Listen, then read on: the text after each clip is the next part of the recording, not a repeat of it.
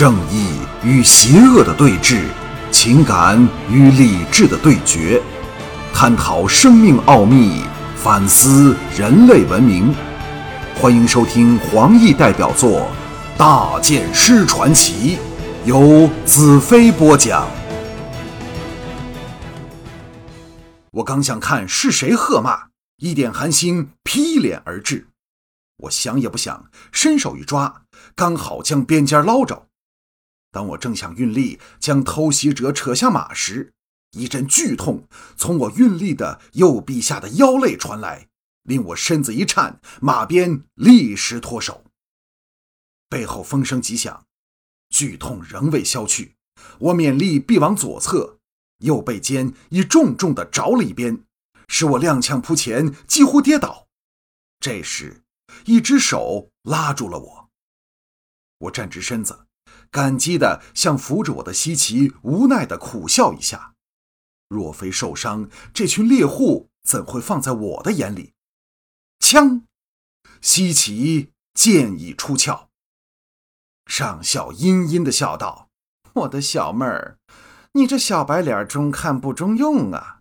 他身上虽然背有剑，我看他连拿剑的气力也没有了。”高瘦青年笑道：“当然。”怎及得上我们上校？外边那把剑和里边那把剑同样使得。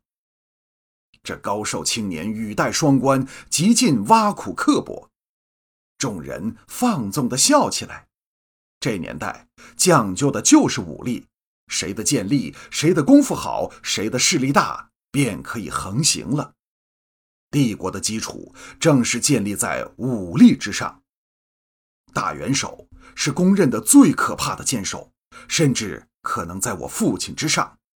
只不过他们两人从未比试过，而大元首身上穿着那件常年不脱的甲胄，更使他连刀枪都不怕。西岐铁青着脸，沉声道：“你们再不让开，休怪我剑下无情。”上校两眼一瞪，冷冷道：“好啊。”有了男人，便不将我放在眼里。看我生剥了他，再把你捧到床上，保你欲仙欲死，谁也不想。我有事在身，本想息事宁人，这时却也忍无可忍，大声喝道：“闭嘴！”七个人十四道目光一齐集中在我的身上。上校喝道：“你这病猫找死！让我成全你！”上校手一扬，长剑已握在手中。西岐娇叱一声，先发制人，手中长剑化作数十道电芒，向上校腰腿处刺去。我暗赞一声，又暗叹一声。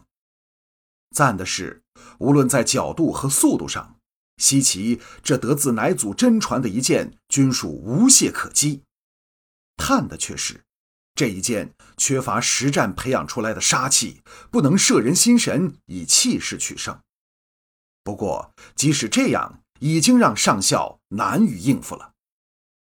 上校喝骂一声，横剑劈下，无论在力道和时间上都运用的非常不当。只听“噌”的一声，两剑相交，马儿受惊，急跳而起。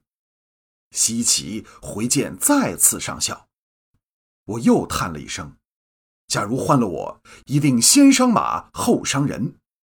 但西岐的慈悲心却使他错过了机会。一连串的交击声，两人剑来剑往。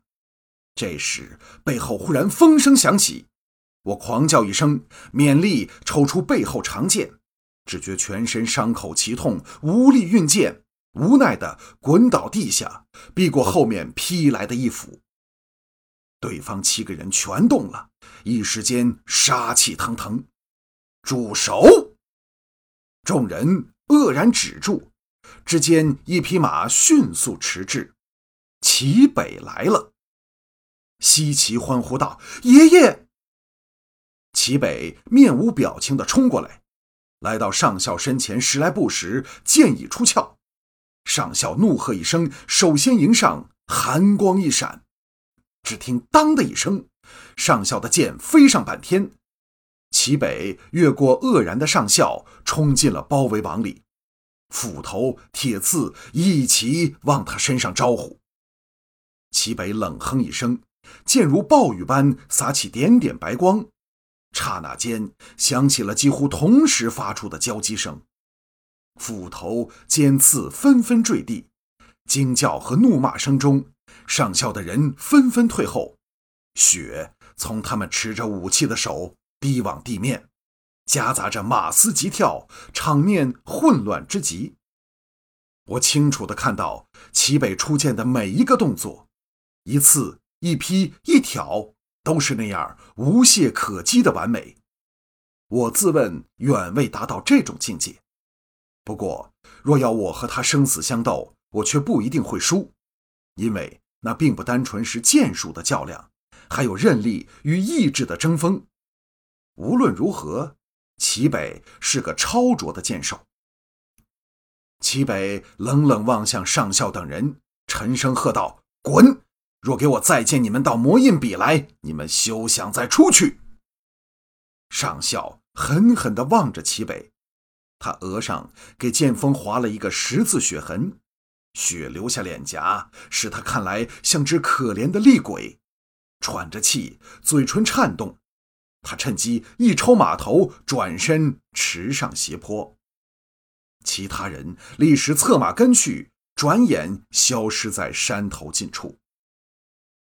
齐北望向我道：“你的伤口都裂了开来，又要多费几天功夫才能复原了。”我望向自己，发觉几处伤口的血水渗了出来，尤其是左大腿的伤口。那是拜大元首黑盔战士的头领残忍好杀的歌战所赐的，我将来一定要讨回，以血还血。